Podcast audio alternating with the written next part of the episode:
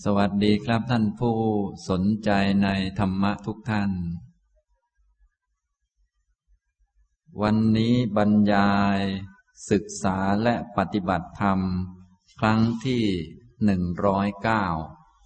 บรรยายในหัวข้อเตรียมโสดาบันตอนที่สิบนะครับสำหรับหัวข้อนี้ผมก็ได้ตั้งประเด็นหลักในการบรรยายไว้สามประเด็นด้วยกัน ก็คือประเด็นที่หนึ่งลักษณะและคุณสมบัติของพระโสดาบัน นั้นได้พูดจบไปแล้วนะครับ ประเด็นที่สองคุณประโยชน์และอานิสงส์ของความเป็นพระโสดาบัน ก็ได้พูดจบไปแล้วเช่นเดียวกัน ประเด็นที่สามวิธีปฏิบัติเพื่อเป็นพระโสดาบัน อันนี้ได้พูดเริ่มต้นไปในคราวที่แล้ว ในคราวนี้และคราวถัดๆไป ก็จะพูดอยู่ในประเด็นที่สามนี้นะครับ ก็คือ เรื่องวิธีปฏิบัติเพื่อเป็นพระโสดาบันนะความเป็นพระโสดาบันนั้นก็มีคุณค่ามากอย่างที่ผมได้กล่าว คุณประโยชน์และอานิสงส์ตามที่พระพุทธองค์ตรัสเอาไว้ ให้ท่านทั้งหลายฟัง ท่านทั้งหลายคงมีความต้องการอยากจะเป็นโสดาบันนะแต่ว่า การจะเป็นขึ้นมาได้ ก็ต้องมีเหตุมีปัจจัยที่ถูกต้อง ต้องทำให้เหมาะสมให้ถูกกับวิธีการจึงจะได้เป็น ทีนี้พระโสดาบัน พระโสดาบันนี้เป็นคำสมมุติ สมมุติเรียกนะสมมุติเรียกบุคคลผู้ประกอบด้วยอริยมรรคมีองค์แปดประการ ผู้ใดที่ประกอบด้วยองค์มรรคทั้งแปดคือประกอบด้วยสัมมาทิฏฐิ สัมมาสังกัปปะ สัมมาวาจา สัมมากัมมันตะ สัมมาอาชีวะ สัมมาวายามะ สัมมาสติ สัมมาสมาธิ เข้ามาประชุมรวมกัน คือจิตใจของเขานี้ รวมลงประชุมลงในมรรคนี้ มีมรรคเกิดขึ้นมาในจิตใจนะวิถีชีวิตทั้งหมดก็จะเป็นไปเพื่อเดินตามมรรคเพื่อให้ถึงนิพพาน คล้ายๆ คนมีเป้าหมายอยู่ข้างหน้า อันหนึ่งอยู่แล้ว เพียงแต่กำลังอยู่ในทางเดินไปอยู่ ไม่มีหลายเรื่องที่ต้องทำแล้ว มีเรื่องเดียวเท่านั้นก็คือ เดินไปเพื่อให้ถึงนิพพาน ซึ่งทางเดินคืออริยมรรคมีองค์แปดผู้ที่ยังลงสู่ทางเดินอยู่ในทาง จิตใจเต็มไปด้วยองค์มรรคเนี่ยมีเดินไปเรื่อยๆ อันนี้เรียกว่าพระโสดาบันนะครับ ซึ่งองค์มรรคทั้งแปดนั้นท่านยังไม่เต็ม ก็มีเต็มอยู่เฉพาะหัวหน้าเขา ก็คือสัมมาทิฏฐินี้เป็นหัวหน้า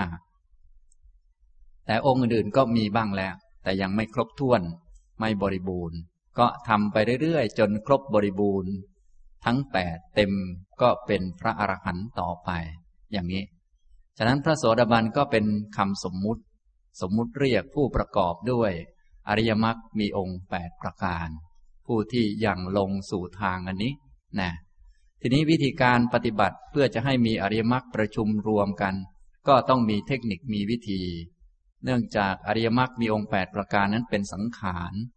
สังขารมันต้องมีเหตุมีปัจจัยปรุงแต่ง ต้องปรุงต้องแต่งให้ถูกเทคนิค ให้ถูกวิธีการจึงจะมีขึ้นมาได้นะครับ ผมจึงได้พูดประเด็นที่สามก็คือวิธีปฏิบัติเพื่อเป็นพระโสดาบัน หรือวิธีปฏิบัติเพื่อให้มีอริยมรรคมาประชุมรวมกัน รวมเข้ามาในจิตของบุคคลนะพอมีขึ้นมาแล้ว บุคคลนั้นก็จะถูกสมมุติเรียกว่า โสดาบันนะได้ชื่อ เป็นสมมุติโดยธรรมะ ธรรมะเป็นคนตั้งขึ้น เป็นผู้ที่เกิดจากธรรมะ เป็นลูกศิษย์ของพระพุทธเจ้า หรือเรียกว่าเป็นอริยสาวก ระดับที่หนึ่ง นะเป็นสาวกของพระอรหันตสัมมาสัมพุทธเจ้า เป็นสาวกผู้เป็นอริยะลำดับที่หนึ่งในบรรดา อริยสาวกซึ่งมีอยู่สี่ระดับ พระโสดาบัน พระสกทาคามี พระอนาคามีและพระอรหันต์พระโสดาบันก็เป็นระดับที่หนึ่งนะฉะนั้นพวกเราถ้าคิดว่า ความเป็นพระอรหันต์นั้นสูงเกินไป หรือว่าเอื้อมไม่ถึง ไม่อาจเอื้อมอะไรก็ว่าไป แต่ท้ายที่สุดจะเอื้อมถึงหรือไม่ถึงก็ต้องเอื้อมเหมือนกันแหละ เป็นเรื่องธรรมดา คือพวกเราทุกคนเนี่ย ปฏิบัติธรรมก็ต้องให้ถึงความเป็นพระอรหันต์ถึงนิพพาน อันนี้เป็นจุดสุดท้าย ส่วนจะถึงเมื่อไหร่ก็อีกเรื่องหนึ่ง เพราะถ้ายังไม่ถึงก็ต้องเวียนว่ายตายเกิดกันไปนะ ทีนี้ถ้า เห็นว่าความเป็นพระอรหันต์นั้นอาจจะเหนือกำลังมากเกินกำลังของตัวเองไป ตัวเองมีบุญบารมียังน้อยอยู่ก็ปฏิบัติไปตามลำดับ มองไปที่จุดเริ่มต้นก็คือ เป็นพระโสดาบันก่อนอย่างนี้นะครับสำหรับในคราวที่แล้ววิธีปฏิบัติเพื่อเป็นพระโสดาบันผมก็ยกจุดก่อนที่จะได้เป็นพระโสดาบันมาพูดให้ฟังนะโดยพูดตอนท้ายๆก่อนจะเป็นโสดาบันเนี่ย นะก็เอาหมวดปัญญามาพูดนะครับ ในคราวถัดไปก็จะพูดระดับรองๆลงมา จนกระทั่ง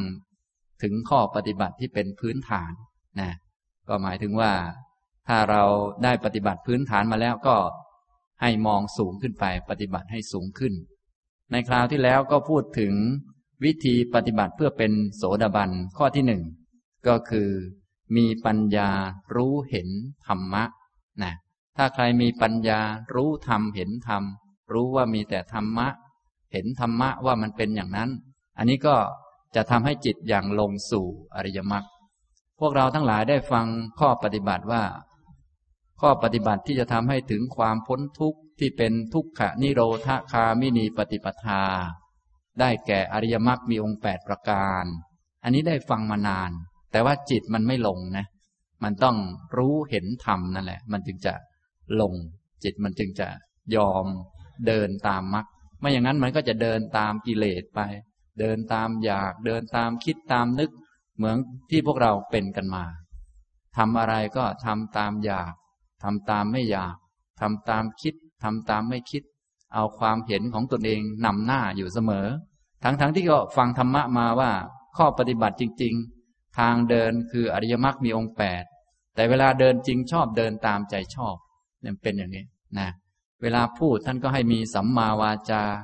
แต่ว่าผู้ที่ยังไม่เข้าใจความจริง ยังไม่อย่างลงเนี่ยเวลาพูดก็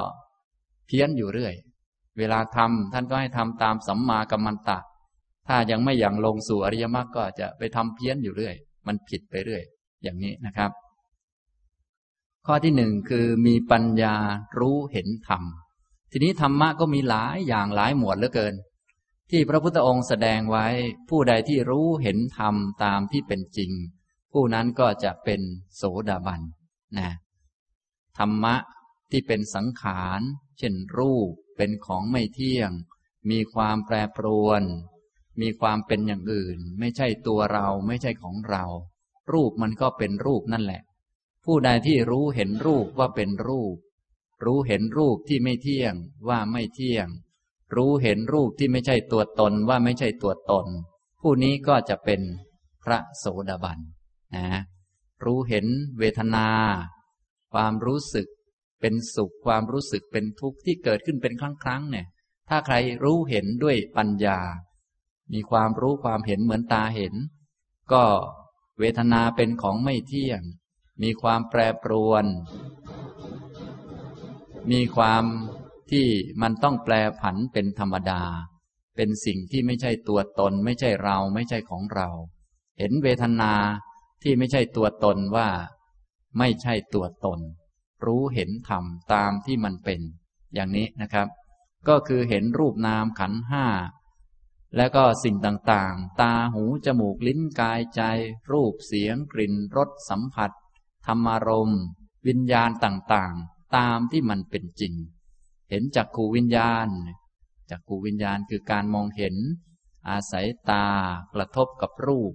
ก็เกิดจักขูวิญญาณการมองเห็น การมองเห็นนี้มันเป็นของไม่เที่ยง ก็เห็นของไม่เที่ยงนี้ว่ามันเป็นของไม่เที่ยง อย่างนี้ผู้ที่รู้เห็นอย่างนี้ ก็จะเป็นพระโสดาบันนะครับ ฉะนั้นในยุคพุทธกาลผู้ที่ท่านได้บำเพ็ญบารมีมามากพอสมควร พระพุทธองค์ก็จะประกาศเรื่องเหล่านี้ไป ท่านก็ได้บรรลุไปมากเหมือนกันนะ อย่างนี้ทำตรงนี้ ส่วนพวกเราก็ฟังไว้ก่อน ถ้ายังไม่ถึงตรงนี้ก็ยังมีข้อปฏิบัติย่อยๆ ข้างล่างให้ฝึกกันขึ้นมานะผมก็จะพูดเอาสูงมาก่อน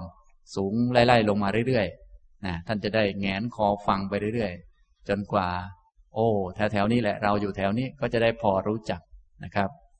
นี้พูดถึงก่อนจะเป็นโสดาบันนะคือจิตจะ มีอริยมรรคประชุมรวมกันเกิดขึ้น ต้องเป็นผู้รู้เห็นธรรม ผู้ใดที่รู้เห็นธรรม รู้เห็นธรรมะว่าเป็นธรรมะ เห็นของไม่เที่ยงว่าเป็นของไม่เที่ยง เห็นของเป็นทุกข์ว่าเป็นทุกข์ เห็นสิ่งไม่ใช่ตัวตนว่าไม่ใช่ตัวตน เห็นรูปว่าเป็นรูป เห็นนามว่าเป็นนาม เห็นทุกข์ว่าเป็นทุกข์ เห็นเหตุเกิดทุกข์ว่าเป็นเหตุเกิดทุกข์ เห็นตามที่มันเป็นจริง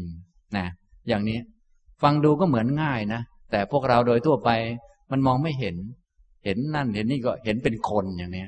เห็นเป็นของเที่ยงมั่นคง เห็นว่าเหมือนจะไม่ตาย จนบางทีต้องไปแช่งให้เขาตายอย่างนี้ก็เกินไป จริง ๆ เขาต้องตายเป็นธรรมดา เราก็เห็น ผู้ที่ต้องตายเป็นธรรมดาว่าต้องตายเป็นธรรมดานะเส้นผมอยู่บนหัวเราเนี่ย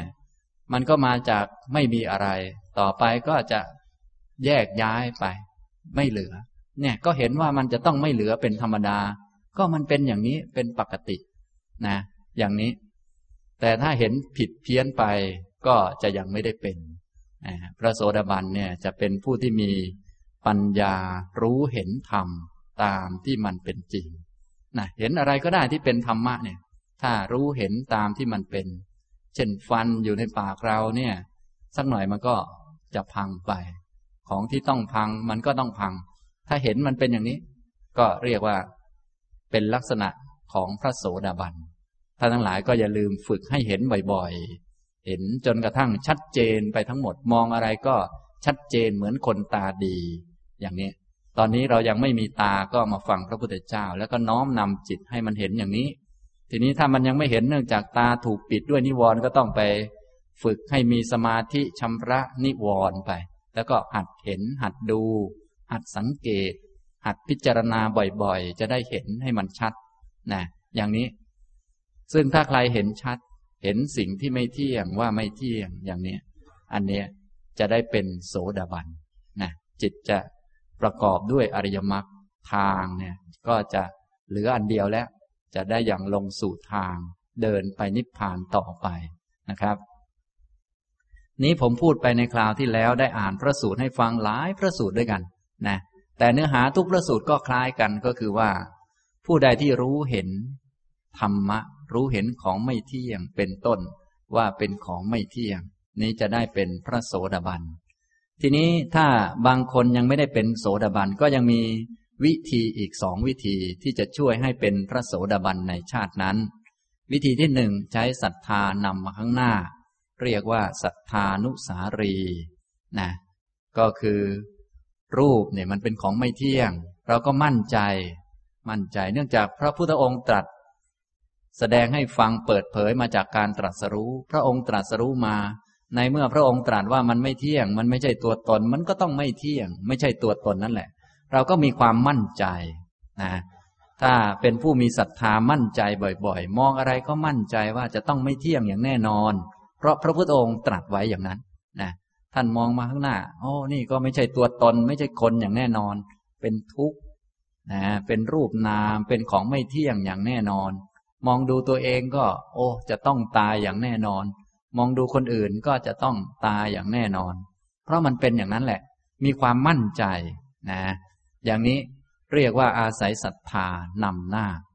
ฟังพระพุทธเจ้าแล้วก็อาศัยศรัทธานำจิตให้น้อมเข้าไปสู่อริยมรรค อทำบ่อยๆ ต่อไปเมื่อองค์มรรคมีพอสมควรปัญญาดวงตาก็จะเกิด ก็จะได้เป็นพระโสดาบันก่อนที่จะตาย อันนี้สำหรับคนที่มีปัญญาน้อย ก็ใช้วิธีศรัทธานุสารีก็ได้ หรือบางท่านเป็นคนมีปัญญามากนะเมื่อได้ฟังธรรมและมาปฏิบัติ มาฝึกให้มีสติสัมปชัญญะต่อเนื่องกัน ได้สมาธิ พอจิตมีสมาธิตั้งมั่นแล้วก็มองดู เพ่งดูธรรมะ รูปมันไม่เที่ยง มองดู เออ ก็ใช่จริง ๆ มันไม่เที่ยง เห็นด้วยปัญญาของตนนั่นแหละ แต่ยังไม่ได้มีดวงตาขึ้นมานะเนื่องจากว่าการจะมีดวงตามันต้องอาศัยองค์มรรคทั้งแปดมารวมกัน ไม่ใช่อาศัยแค่ปัญญาอย่างเดียวนะ อันนี้เห็นเมื่อเห็นอย่างนี้ก็ใช้ปัญญาตัวเนี้ยน้อมนำจิตของตนเอง ให้มาปฏิบัติในมรรคให้มาเดินตามทาง มาบอกเตือนตนเองคล้ายๆ เอาปัญญาเอาความรู้อันนี้ตบให้เข้าทาง นี่มันไม่เที่ยงนะ ตบตบตบเข้ามา อย่างนี้ทำนองนี้ อันนี้ก็เรียกว่าธรรมานุสารีทำให้ก้าวลงสู่อริยมรรคได้ เดินไปตามทางได้ และท้ายที่สุดก็จะได้บรรลุเป็นพระโสดาบันก่อนตายนะครับ นี่ในคราวที่แล้วก็เลยพูดถึงทั้ง สัทธานุสารี ธรรมานุสารี และโสดาบันนะโดย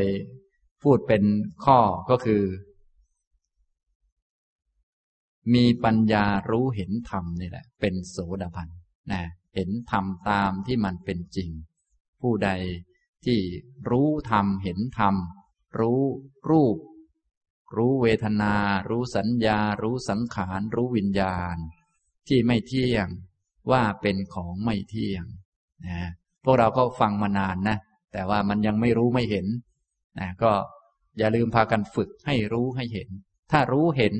มันก็เหมือนเรามีตานะ่ะ มีตาเราก็เห็นอยู่เสมอ มองไปทางไหนก็เห็น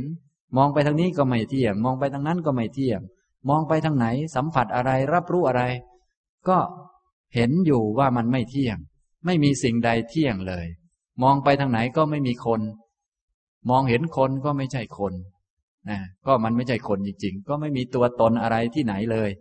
มีแต่ของมาจากความเปลี่ยนแปลงแล้วก็เปลี่ยนแปลงไปเรื่อยๆ เอาหน้าตัวเองส่องดูในกระจกก็ไม่เห็นคนสักคนหนึ่ง เห็นอะไรล่ะ ก็เห็นกระแสของความเปลี่ยนแปลง เห็นกระแสของรูปนาม ที่ไหลไปเรื่อย นะ อย่างหัวของเราเนี่ยที่โตขนาดนี้ จริง ๆ แต่เดิมก็ไม่ได้มีอะไรมา เป็นแต่หยดน้ำของพ่อแม่ผสมกัน เป็นหยดเล็กๆ นิดเดียว อย่างที่ภาษาธรรมะท่านเรียกว่ากัลละ ต่อมาก็เติบโตขึ้นนิดหน่อยก็เป็นเปสิเป็นก้อนเลือดนิดหน่อย แล้วสักหน่อยก็มีสะดือดึงขึ้นมา เด้งดึงขึ้นมา มาดูดอาหารเข้าไป ดูดไปดูดมาจนกระทั่ง มีส่วนต่างๆ งอกออกมา เป็นหัวเป็นแขนเป็นขา เป็นนิ้วเป็นโน่นเป็นนี่ออกมา แต่ที่จริงแต่เดิมก็ไม่มีอะไร เดี๋ยวสักหน่อยก็จะพังไป อย่างนี้แหละ ท้ายที่สุดมันก็เป็นอย่างนี้ มองเห็นก็เห็นแต่ของไม่มีตน ไม่มีคน นี่ อย่างนี้ถ้าใครเห็นอย่างนี้ก็จะเป็นโสดาบันนะมองไปทางไหนก็เห็น เหมือนคนมีตา มองเมื่อไหร่ก็เห็นเมื่อนั้น ดูเมื่อไหร่ก็เห็นชัดเมื่อนั้น เห็นแต่ของไม่เที่ยง เห็นแต่ของเป็นทุกข์ เห็นแต่ของไม่ใช่ตัวตน มองไปทางไหนก็ ไม่เห็นสัตว์บุคคลตัวตนเราเขา เข้าใจชัด ส่วนคนโน้นคนนี้ก็เป็นสมมุติกัน เอาไว้ใช้ในการสื่อสาร ความจริงมันเป็นอย่างนั้นแหละนะหัวของเราเนี่ยตอนนี้ใหญ่เท่าลูกแตงโมแล้วบางท่านนี่นะ นี้ก็มาจากไม่มีอะไร มาจากหยดน้ำของพ่อแม่ผสมกัน มีวิญญาณมาเกิด และอาศัยอาหารของโลก ใส่เข้าไปอาศัยความไม่เที่ยงไม่แน่ไม่นอนก็เติบโตมาถึงทุกวันนี้ สักหน่อยก็จะพังไป ไม่มีตัวตน ไม่มีว่าเป็นหัวของใครอะไรของใคร มีแต่ของที่มาจากความไม่เที่ยงและแปลงไปเรื่อยๆ อย่างแขนของเราก็ดูสิ นิ้วเรามันมาจากไหนเนี่ยนะอย่างเนี้ย คนที่เขามีตาเขาก็มองเห็นทะลุว่า โอ้ มาจากความไม่มีอะไร เป็นธาตุของพ่อแม่ผสมกันอาศัยอาหารก็งอกออกมาอย่างนี้ สักหน่อยก็จะพังไป อย่างเนี้ยเข้าใจชัดมองทะลุปลุกโปร่ง นะทางภาษาธรรมะท่านเลยนิยมพูดว่าเป็นปฏิเวทคือมันทะลุปลุกโปร่งอย่างเนี้ย ถ้าใครมีตารู้เห็นอย่างนี้ ก็จะเป็นพระโสดาบัน ท่านทั้งหลายก็ลองมองดูมองสังเกต สิ่งต่างๆที่ปรากฏที่สัมผัสเข้าเป็นยังไงบ้าง รู้เห็นอย่างนี้ไหม ถ้ายังไม่รู้ไม่เห็น อยากจะเป็นโสดาบันมันก็ไม่ได้เป็นนะ ต้องหาวิธีฝึกอื่นๆต่อไป เพื่อให้เห็นอย่างนี้นะต้องรู้ต้องเห็นอย่างนี้ ไม่ใช่นั่งนั่งหลับหลับไป ตื่นมาอีกที โอ้โสดาแล้ว ไม่ใช่งั้น มันต้องเห็นจริงๆ ต้องเห็นด้วยจิตด้วยใจของเราเนี่ยมองไปทางไหนก็เห็น แต่ของไม่เที่ยงเต็มอกเต็มใจของเราทั้งหมดนะมองไปทางไหนก็มีแต่ของไม่ใช่ตัวตน เต็มอกเต็มใจของเราทั้งหมด สมมุติบัญญัติเราก็รับรู้อยู่ว่านี่เป็นผู้หญิงเป็นผู้ชาย เขาสมมุติกัน อันนั้นเป็นของคนนั้นคนนี้เขาก็สมมุติกันเราก็รู้อยู่ แต่ในความรู้สึกในปัญญาเนี่ยมันเห็น อย่างนี้ทำนองนี้นะ อันนี้ก็เป็นวิธีปฏิบัติอันที่หนึ่งคือ มีปัญญารู้เห็นธรรมนะครับ วันนี้จะพูดวิธีปฏิบัติอย่างที่สองต่อไป ก็จะรองลงมานะถ้ารู้เห็นธรรมนี่เป็นโสดาบันเลย แต่ถ้ายังไม่เป็นเดี๋ยวจะรองลงมาเรื่อยๆ จนกระทั่งถึงพื้นพื้น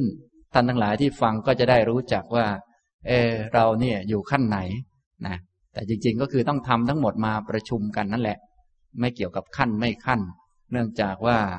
เราต้องทำหลาย ๆ อย่างให้มาประชุมรวมกันนะผมก็พูดตอนท้ายๆมาก่อนก่อนจะเป็นนะครับ ก็คือมีปัญญารู้เห็นธรรมนะ วิธีปฏิบัติเพื่อเป็นโสดาบันอย่างที่สองก็คือ การยอมรับกฎไตรลักษณ์นะอันนี้ก็ทุกท่านก็คงจะได้ยินบ่อยๆ กฎไตรลักษณ์ที่พากันมาเจริญวิปัสสนานี้เพื่ออะไร ก็เพื่อจะยอมรับกฎไตรลักษณ์ไม่ทราบว่าท่านทั้งหลายยอมรับกันหรือยัง เจอของไม่เที่ยงยังบ่นบ้างไหม เจอคนไม่เหมือนเดิมยังบ่นบ้างไหม เจอรถติดยังบ่นบ้างไหม เจอแดดออกยังบ่นบ้างไหม เจอหมาเห่าบ่นบ้างไหม ถ้ายังบ่นอยู่ก็แสดงว่ายังไม่รับกฎไตรลักษณ์นะท่านั้นถ้ายังไม่ยอมรับกฎไตรลักษณ์จะให้เกิดดวงตาปัญญารู้เห็นธรรมก็เป็นไปไม่ได้ ถ้ารู้ธรรมเห็นธรรมก็เป็นโสดาบัน ทีนี้จะรู้ธรรมเห็นธรรมต้องยอมรับกฎไตรลักษณ์ก่อน กฎไตรลักษณ์มีอะไรบ้างทุกท่านในที่นี้ก็คงจะทราบกันทุกคน สัพเพสังขาราอนิจจา สังขารสิ่งปรุงแต่งทั้งหลายทั้งปวง เป็นของไม่เที่ยง ท่านยอมรับกันบ้างไหมครับ นะเต็มใจไหมสังขารทั้งหมดเลยนะ ไม่มีสักอันหนึ่งสักนิดหนึ่งที่มันจะเที่ยงมั่นคง แน่นอน ไม่มีสักอันที่จะแน่นอน มองไปทางไหน ก็แหมเข้าใจยอมรับ มีเรื่องอะไรเกิดขึ้นที่แสดงภาวะว่าไม่เที่ยงเนี่ยแหมยอมรับเข้าใจว่าอ๋อมันเป็นอย่างนี้แหละ นะ แสดงไตรลักษณ์มีเยอะแยะนะครับ ฝนตกแดดออกหมาเห่าคนไม่เหมือนเดิม นิสัยดีบ้างไม่ดีบ้าง มีเยอะแยะมีแต่ของไม่แน่ไม่นอน คนนี้ดูท่าว่าจะดีน่าจะเป็นที่พึ่งได้ เอาอีกแล้ว ไม่เที่ยงอีกแล้ว ไม่แน่นอนอีกแล้ว นะหวั่นไหวบ้างไหมครับ ถ้ายังหวั่นไหวอยู่ก็ยังไม่ยอมรับ พอยังไม่ยอมรับจะให้มีดวงตาเห็นธรรมเป็นโสดาบันก็ยังไม่ได้ ต้องหัดเอา เนี่ยในทางวิปัสสนาก็เลยต้องให้มาฝึกบ่อยๆ ที่วิปัสสนาเนี่ยก็เพื่อให้จิตยอมรับกฎไตรลักษณ์นี้ ถ้าพูดเป็นภาษาหนังสือเรียกว่า ให้ได้อนุโลมญาณให้มีญาณยอมรับกฎความจริง ให้มีปัญญายอมรับนะพอยอมรับ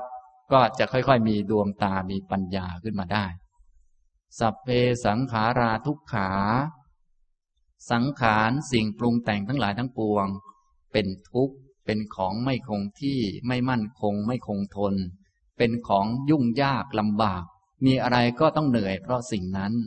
เป็นไงยอมรับไหมครับมีร่างกายก็ต้องเหนื่อยบ่นมันไหมเดินไม่ไหวอีกแล้วขาเนี่ยมันเคยพาเราไปดีๆ ตอนนี้เราพามันไปซะแล้ว เหนื่อยอีกแล้วเซ็งอีกแล้วนี่อย่างนี้เรียกว่ายังไม่ยอมรับมี ลูกมีหลานก็ต้องดูแลเหนื่อยลิ้นห้อยเลยต้องดูแลมันเอาใจก็ยากอะไรก็ยากเป็นไงครับ ยังบ่นอยู่ไหม ถ้ายังบ่นอยู่เรียกว่ายังไม่ยอมรับ แต่ถ้ายอมรับ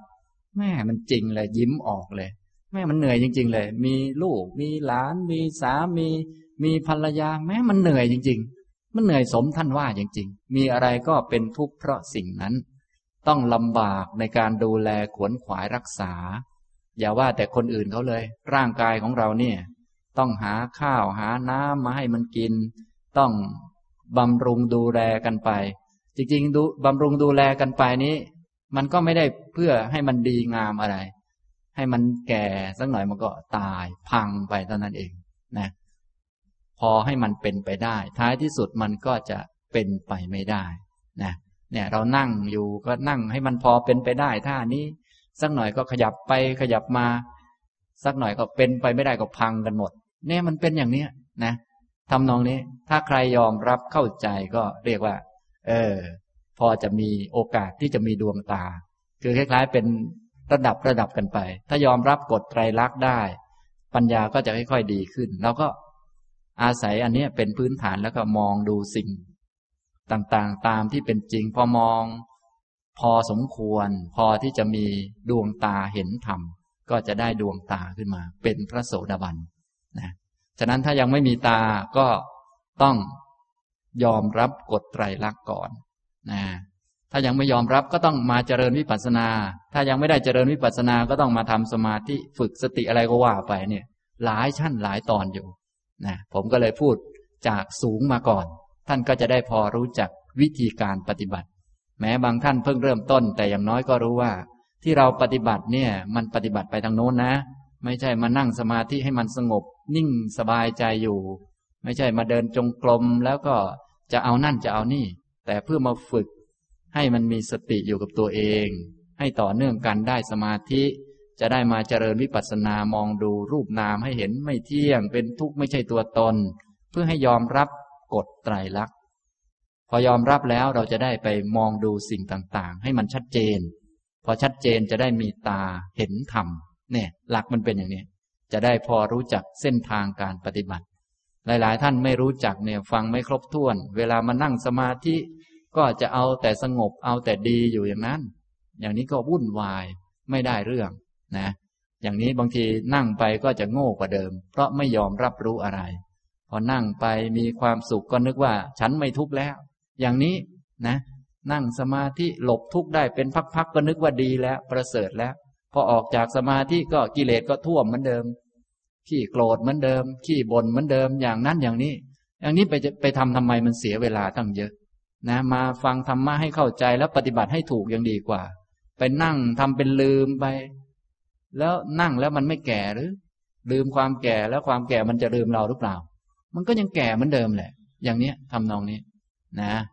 ฉะนั้นท่านทั้งหลายต้องเข้าใจวิธีดีๆ ผมจึงได้พูดมาจากสูงลงมาข้างล่างนะอย่างนี้ก็เพื่อให้เข้าใจนั่นเอง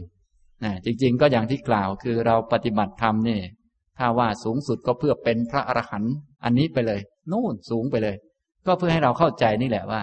เส้นทางการปฏิบัติการเดินมันเป็นอย่างนี้นะ ไม่ใช่ไปหยุดอยู่ที่ใดที่หนึ่ง ไม่ใช่ไปจมหมกอยู่ ยึดโน่นยึดนี่อยู่อย่างนั้นไม่ใช่ ที่เราปฏิบัตินี้เพื่อให้ถึงนิพพานอย่างนี้เป็นต้นนะครับ นี้วิธีปฏิบัติเพื่อเป็นโสดาบันอย่างที่สองคือยอมรับกฎไตรลักษณ์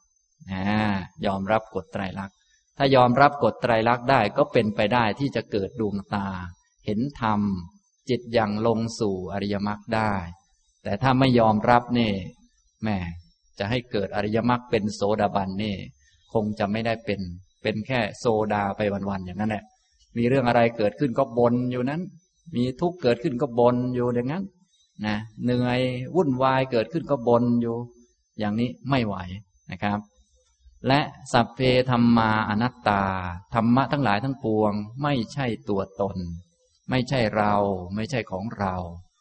จริง ๆ มันไม่ใช่จริง ๆ ต้องยอมรับ ถ้าใครยอมรับได้ก็ ก็ เริ่มจะมีดวงตาและยอมรับ ได้อนุโลมได้ญาณแล้วนะบางคนอยากได้ญาณเหลือเกินแต่ญาณอะไรก็ไม่รู้ ส่วนใหญ่เขาก็คิดว่าญาณโน่นญาณนี่ลึกซึ้งลึกลับซับซ้อนอะไรก็ไม่รู้ แท้ที่จริงญาณปัญญามันเป็นของเปิดเผย ของที่มันเคยลี้ลับซับซ้อนเนี่ย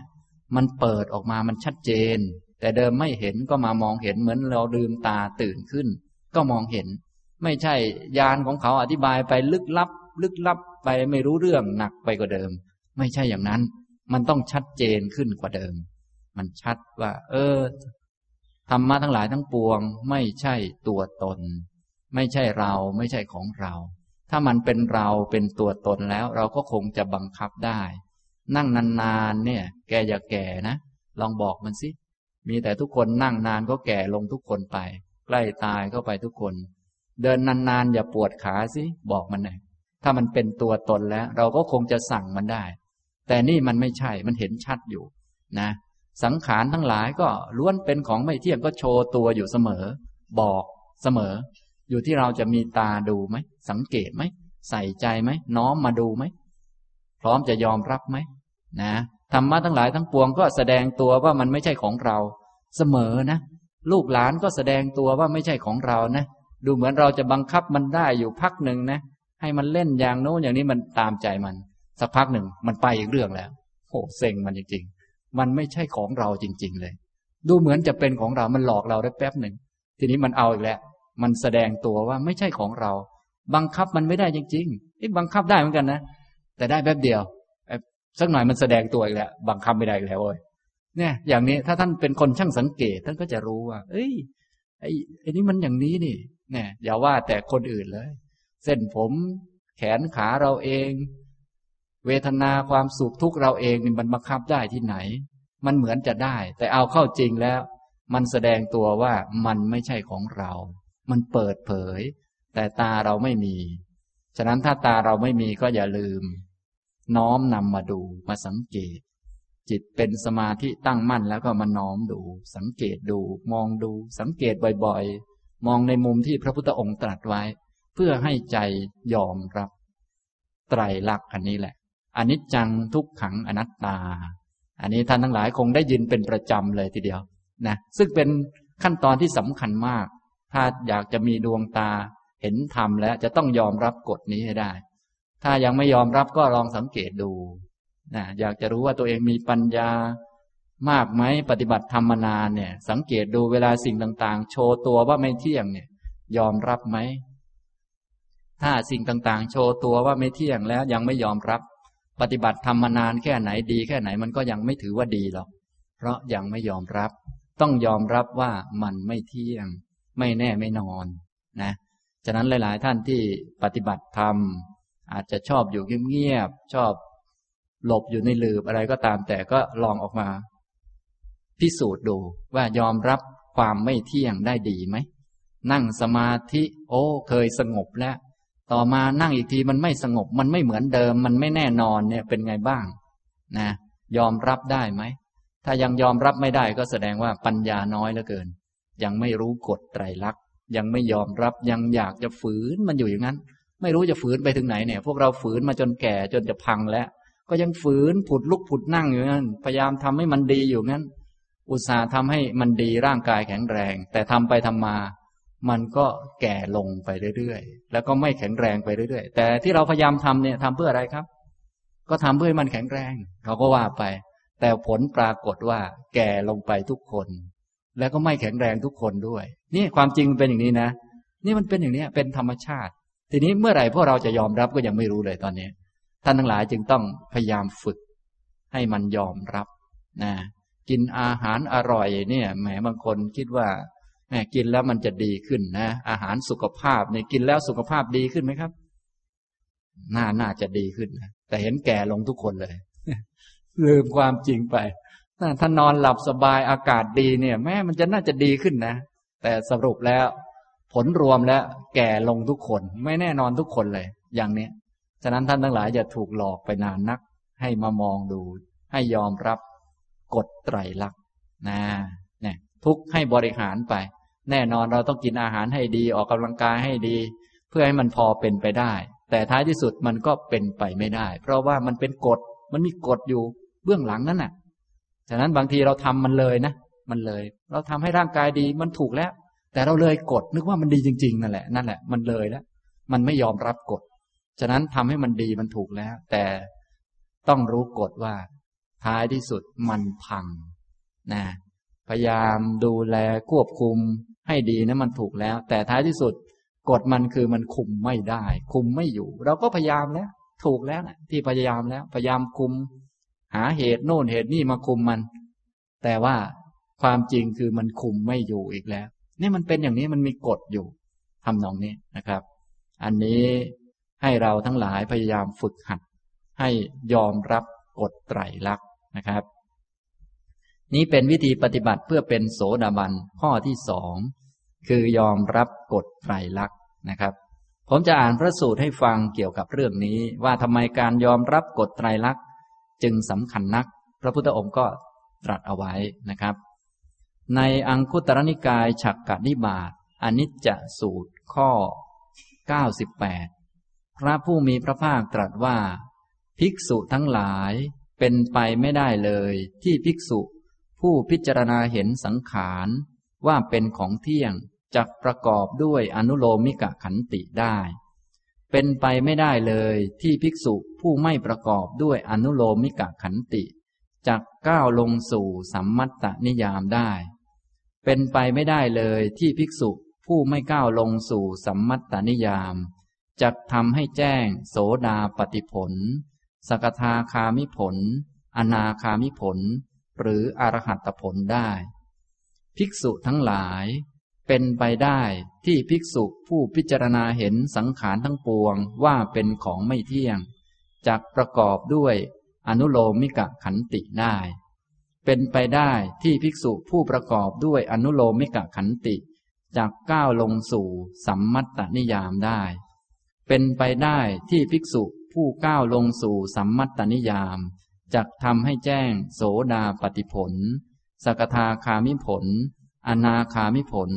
หรืออรหัตผลได้อนิจจสูตรที่สามจบนะครับ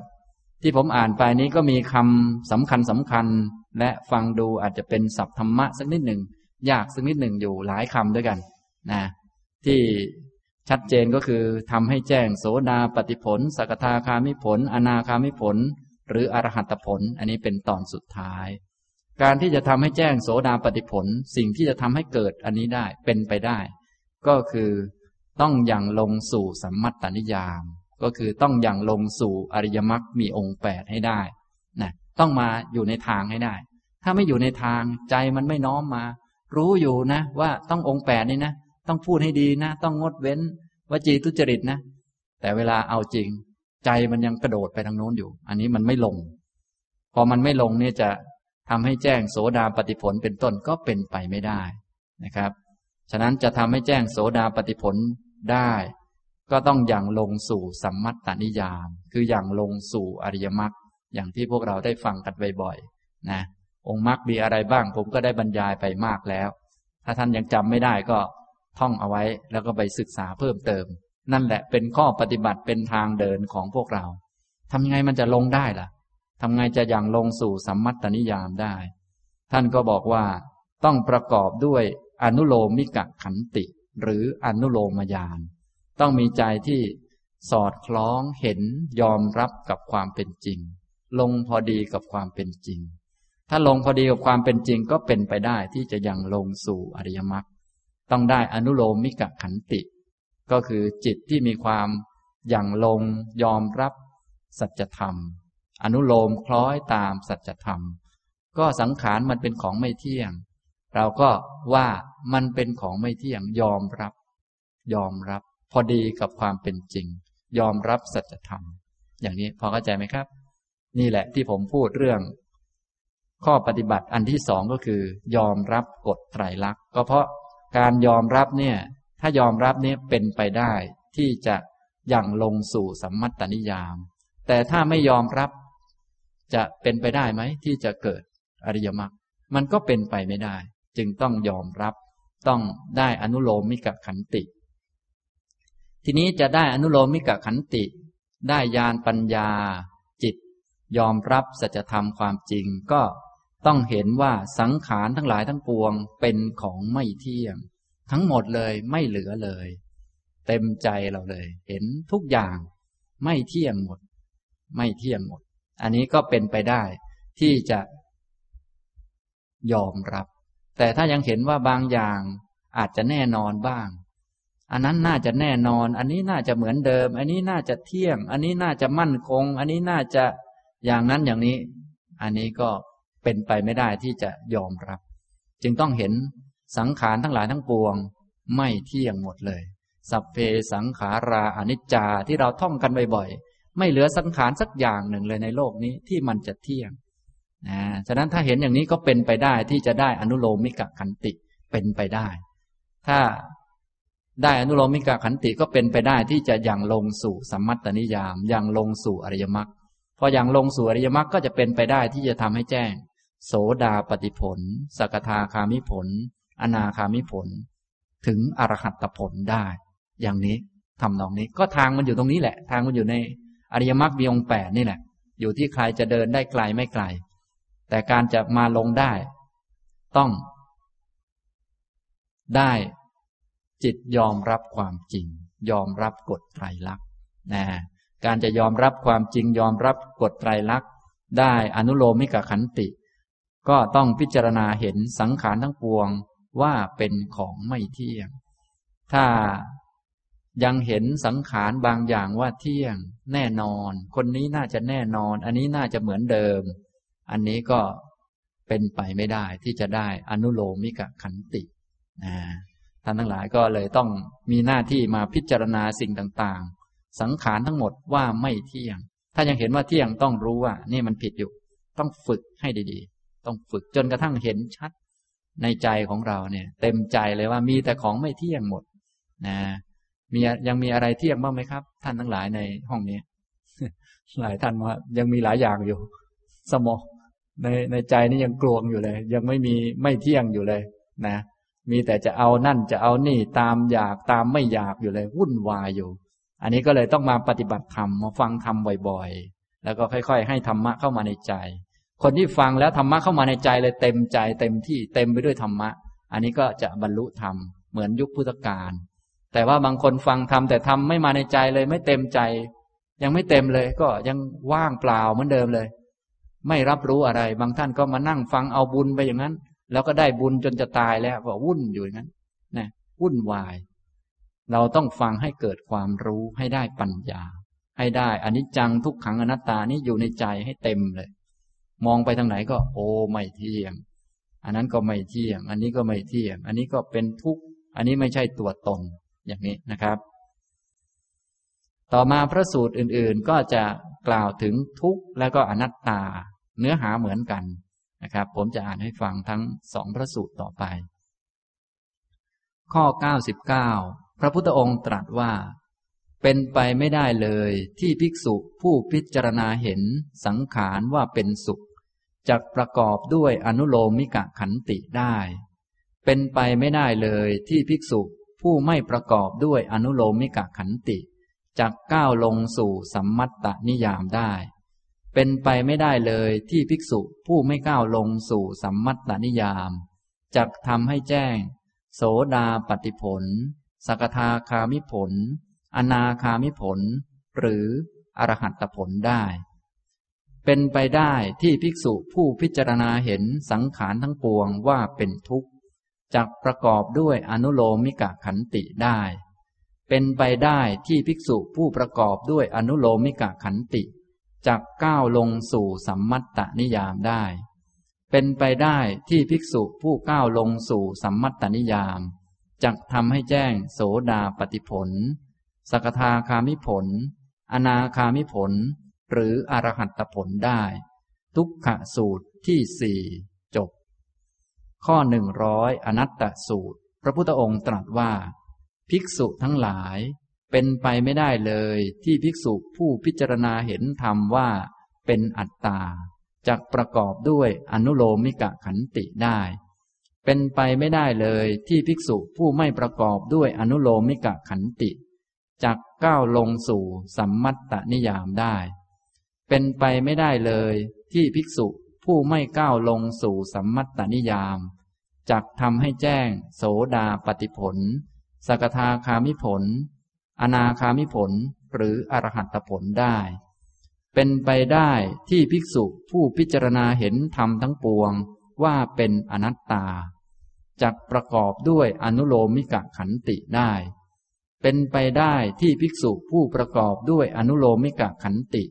จักก้าวลงสู่สัมมัตตนิยามได้ เป็นไปได้ที่ภิกษุผู้ก้าวลงสู่สัมมัตตนิยามจักทำให้แจ้ง โสดาปฏิผล สกทาคามิผล อนาคามิผล หรืออรหัตผลได้ อนัตตสูตรที่ห้าจบนะครับ ทั้งสามสูตรเนื้อหาก็เหมือนกัน เพื่อแสดงว่า เงื่อนไขอันหนึ่งที่จะทำให้มีดวงตาเห็นธรรมอย่างลงสู่อริยมรรคแล้วก็ได้เป็นพระโสดาบันเป็นต้นได้ ก็คือการยอมรับกฎไตรลักษณ์นะได้อนุโลมมิกะขันติ ท่านทั้งหลายก็อย่าลืม ให้พยายามฝึกหัดจิตใจของตนเอง จิตใจของเราถ้าว่าไปมันก็เหมือนเด็กคนหนึ่งที่ไม่มีความรู้ เราก็ต้องสอนมัน ทีนี้ถ้าเรายังสอนไม่ได้ เราก็ต้องอาศัยผู้รู้คือพระพุทธเจ้า ท่านแสดงธรรมะไว้ก็เอามาบอกมันสอนมันนะไปฝึกจิตให้มีความพร้อม มีสมาธิตั้งมั่นพอสมควร ก็สอน อย่างเช่นมานั่งฟังธรรมก็ตั้งใจให้จิตเป็นสมาธิน้อมนำธรรมะเข้ามาสอนบอกตนเองนะอย่างนี้ไปที่ไหนก็มีเรื่องอะไรเกิดขึ้นปั๊บก็อ่านั่นเห็นไหมมันไม่เที่ยง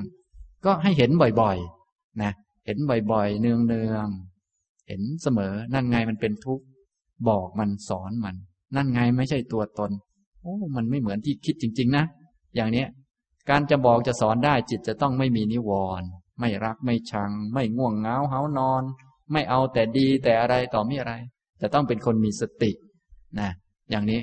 ฉะนั้นการมีสติอยู่เสมอทำใจให้ตั้งมั่นเป็นสมาธิจึงเป็นเรื่องสำคัญมาก แล้วก็มีข้อธรรมะเอาไว้ บอกสอน เพราะธรรมะเนี่ยพร้อมจะสอนเราอยู่แล้วนะสิ่งต่างๆ ไม่เที่ยงมันก็ไม่เที่ยงอยู่งั้นแหละเพียงแต่เรามีสติมีสมาธิไหมนี่แหละ จึงเป็นเหตุผลว่าเบื้องต้นจะต้องพากันมาฝึกสติทำสมาธิ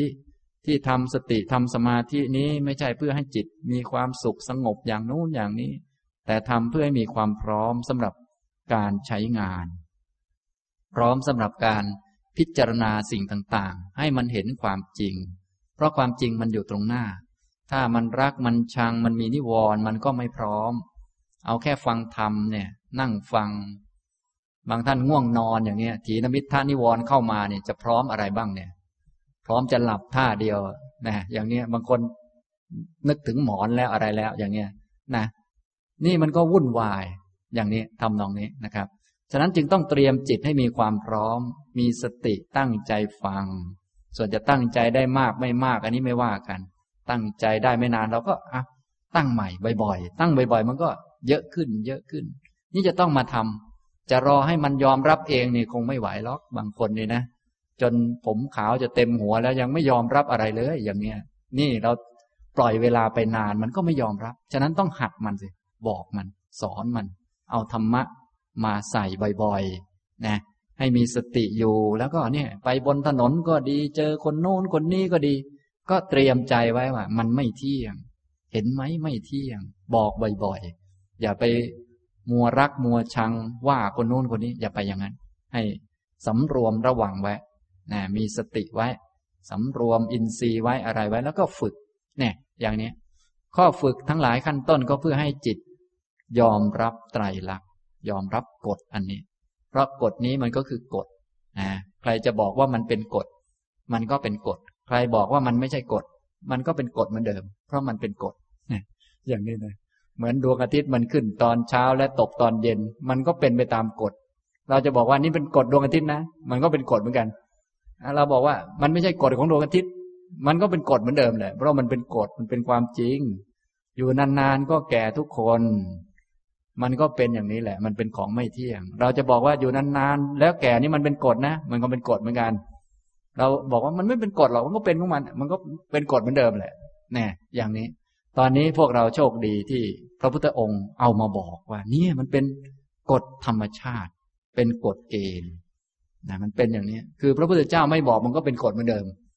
พระองค์เอามาบอก พระองค์ก็ตั้งขึ้นมาเพื่อให้เราพิจารณาตามได้ง่าย ตั้งเป็นข้อธรรมหมวดโน้นบวดนี้ ก็สะดวกสำหรับการที่เราจะเรียนท่องไว้แล้วก็เอามาใส่ใจนะ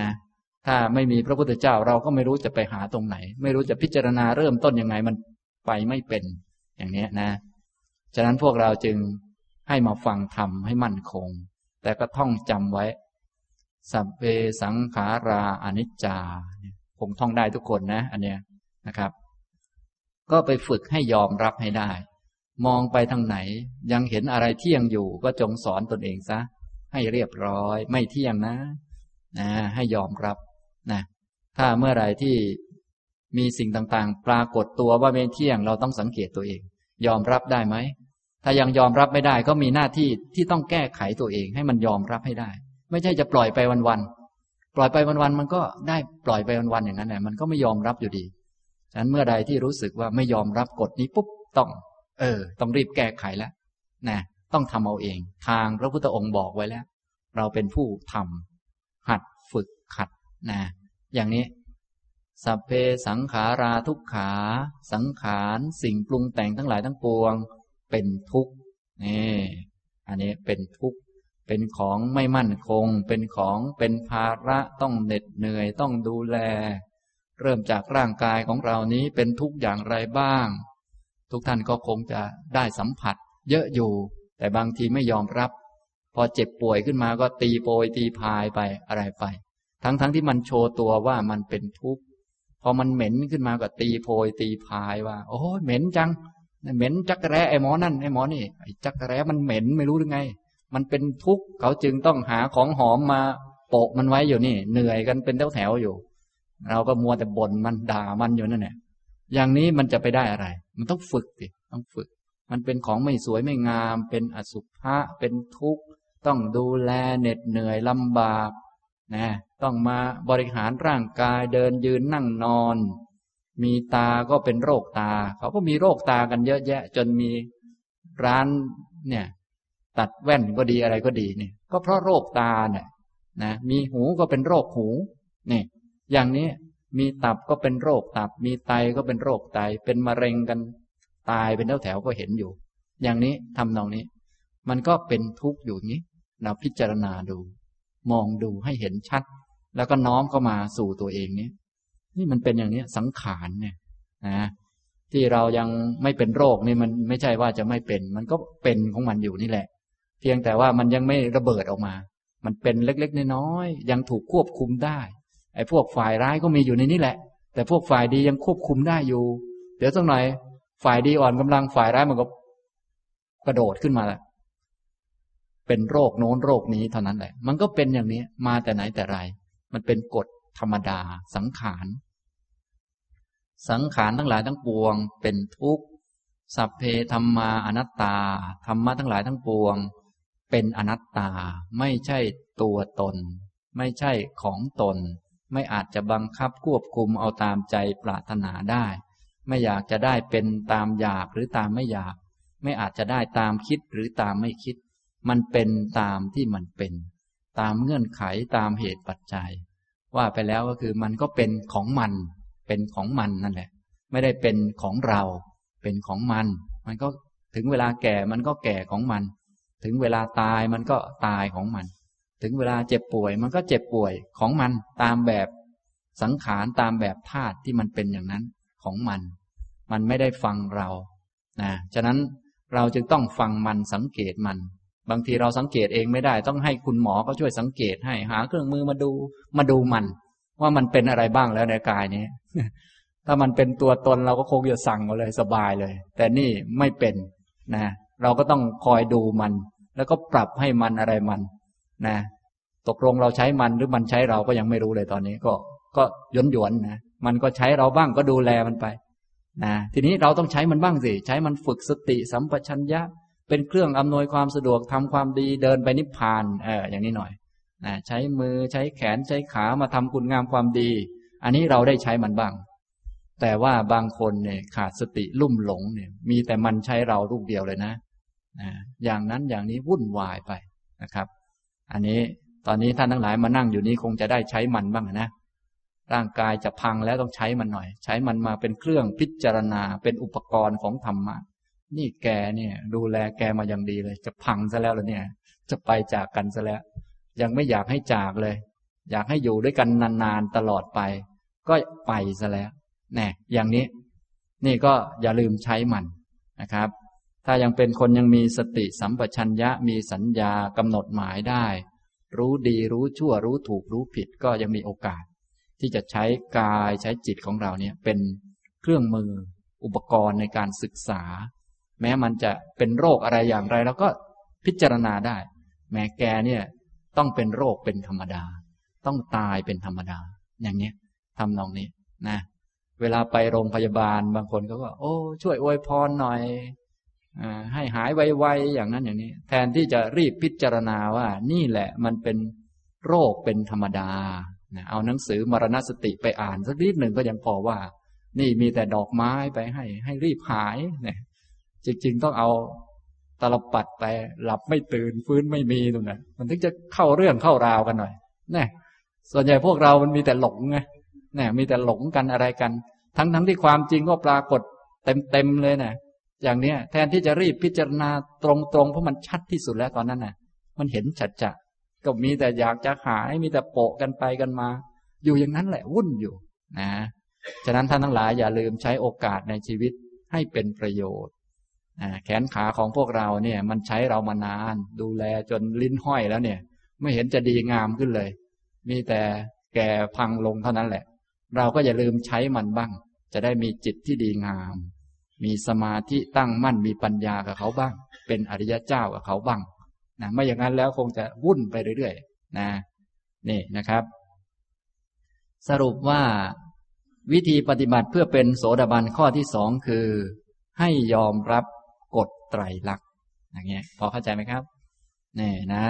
ฉะนั้นท่านทั้งหลายอย่าลืมท่องกฎไตรลักษณ์ให้มันแม่น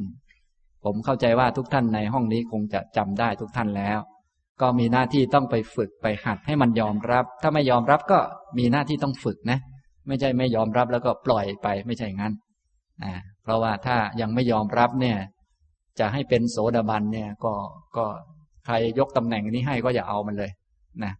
บางคนนี่อยากได้แต่โสดาบันนะเขาบอกอันไหนง่ายไปกับเขาไปหมดอย่างนั้นไม่ดีนะ ต้องรู้เหตุผลหน่อยนะนะต้องเป็นเป็นก็ต้องเป็นตามธรรมต้องเป็น เพราะประกอบด้วยอริยมรรคมีองค์แปดจึงได้ชื่อว่า โสดาบัน ถ้าไม่ประกอบด้วยอันนี้ก็อย่าเป็นเลย ต้องประกอบด้วยอันนี้จึงเป็น การจะประกอบด้วยอันนี้ จะอย่างลงสู่สมมัตนิยามนี้ต้องได้อนุโลมมิกะขันติ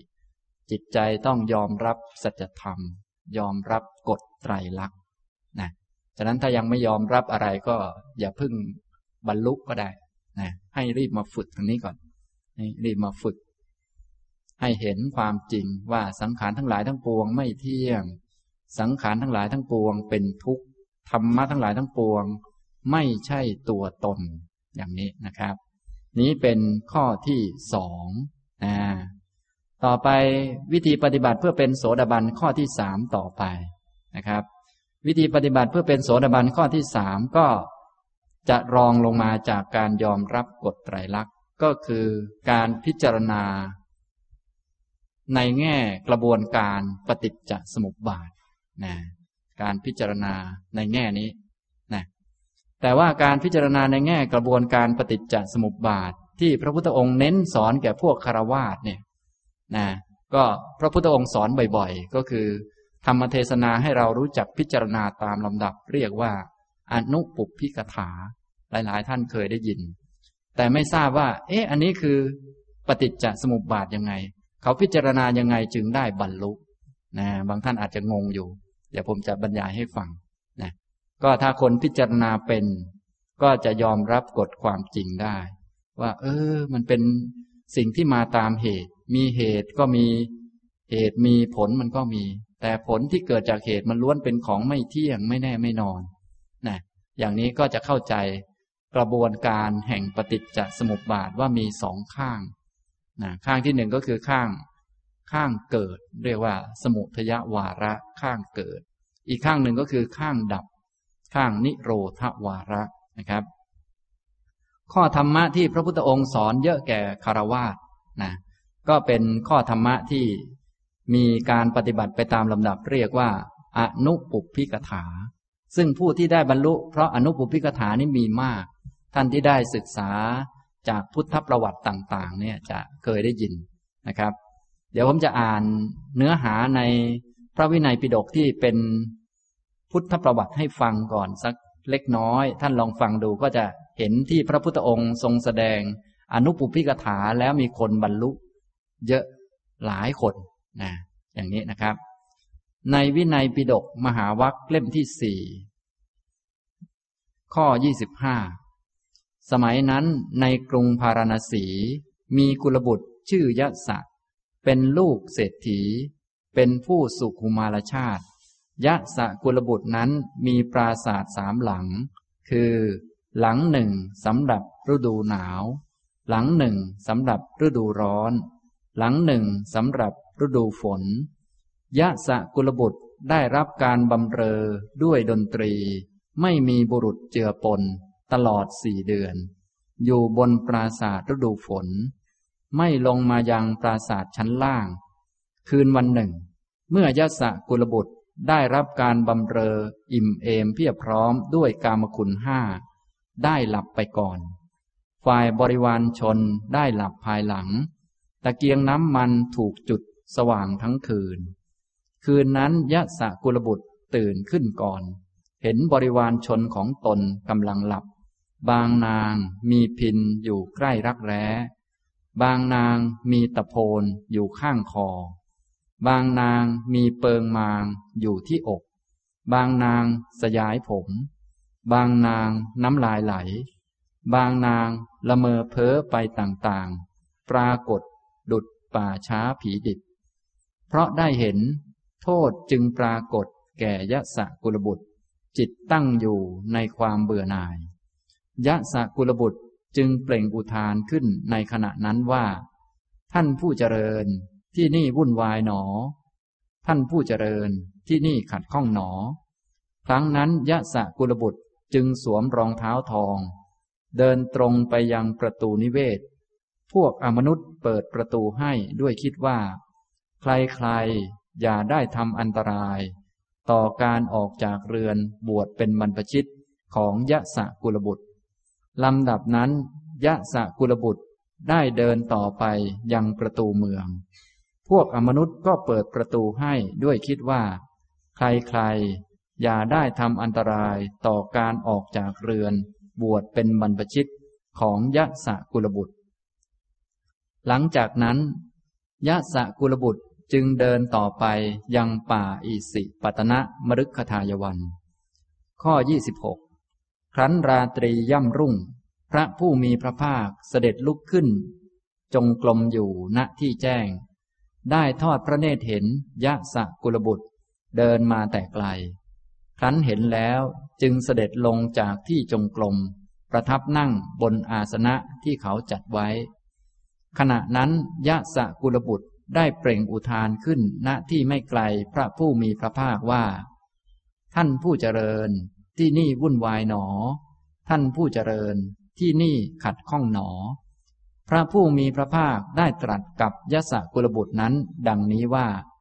ยะสะ ที่นี่ไม่วุ่นวาย ที่นี่ไม่ขัดข้อง มาเถิดยะสะ จงนั่งลง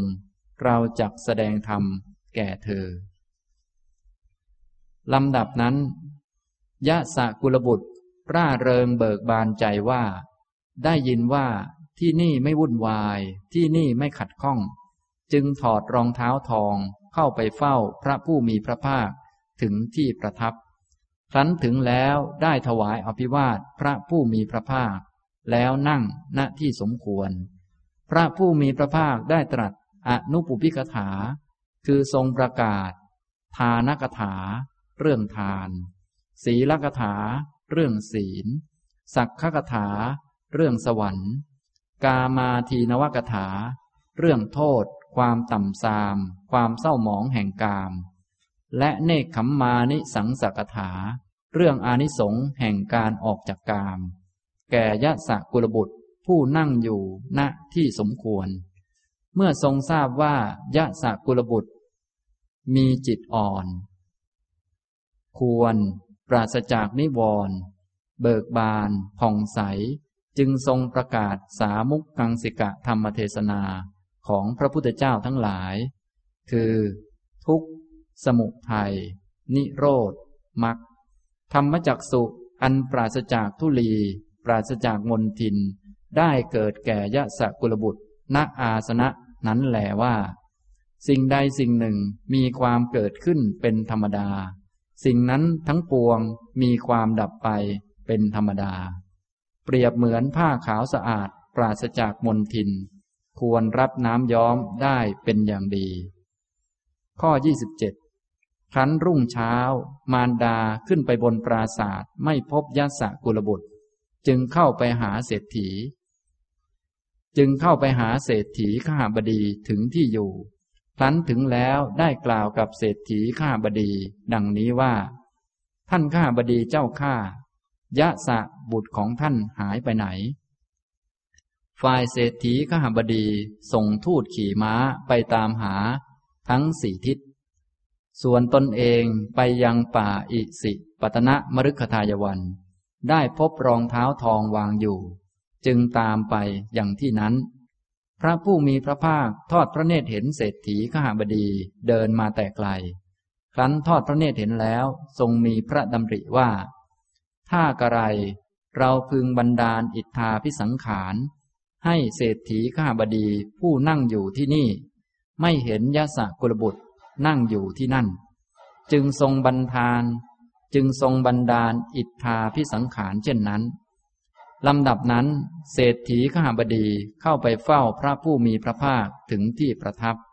ครั้นถึงแล้วกราบทูลพระผู้มีพระภาคดังนี้ว่า พระองค์ผู้เจริญ พระผู้มีพระภาคทรงพบยะสะกุลบุตรบ้างไหม พระพุทธเจ้าข้าพระผู้มีพระภาคตรัสว่า ข้าบดี เชิญท่านนั่งลงก่อนเถิด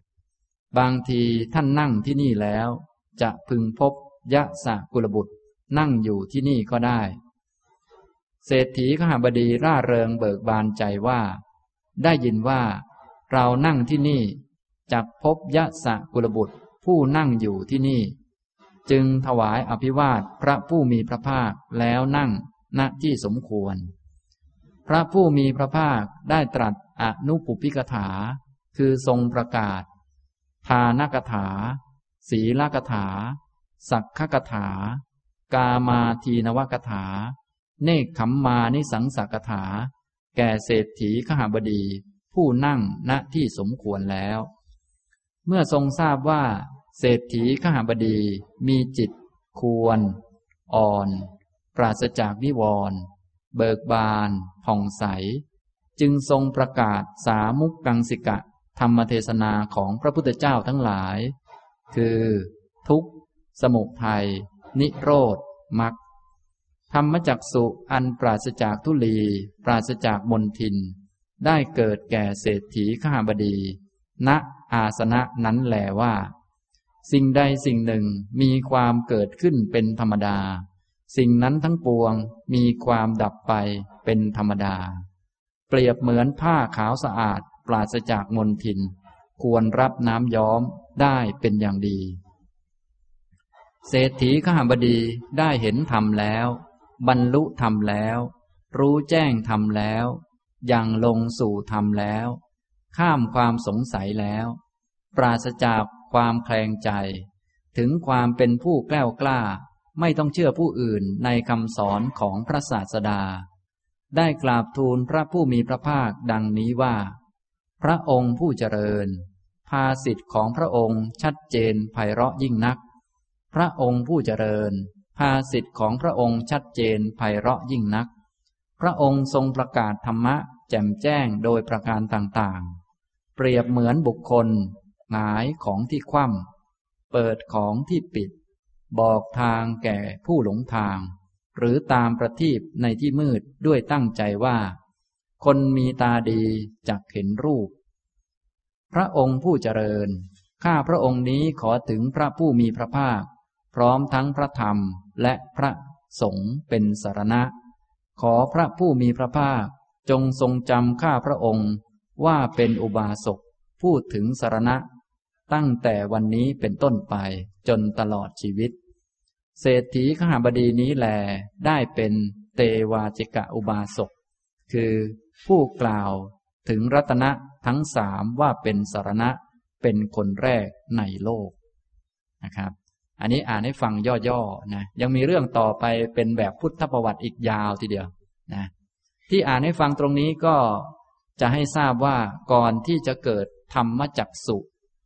อันปราศจากทุลีปราศจากมนทินว่าสิ่งใดสิ่งหนึ่ง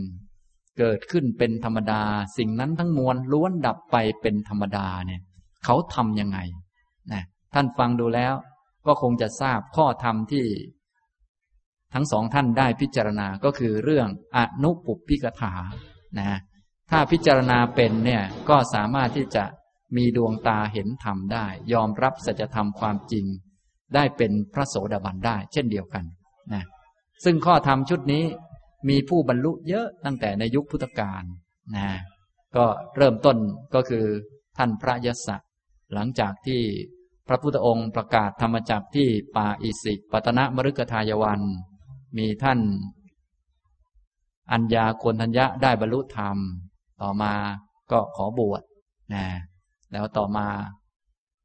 ท่านปัญจวัคคีย์ทั้งห้าเมื่อบวชหมดแล้ว พระพุทธองค์ก็ทรงแสดงอนัตตลักษณะสูตรนะท่านเหล่านั้นก็ได้บรรลุเป็นพระอรหันต์นะครับ อย่างนี้ เมื่อพระองค์ประทับอยู่ที่นั่นแหละ ท่านพระยศก็มา ดังเรื่องที่อ่านให้ฟัง พระพุทธองค์ก็ทรงแสดงอนุปุพิกถา และเมื่อทราบว่าจิตของท่านควรต่อการงาน มีสมาธิแล้วพระองค์ก็ประกาศอริยสัจ ก็ได้บรรลุเป็นพระโสดาบัน บิดาของท่านก็มาตาม ก็ได้ฟังแบบเดียวกัน ได้บรรลุเป็นพระโสดาบันนะ ทีนี้ต่อมาเมื่อ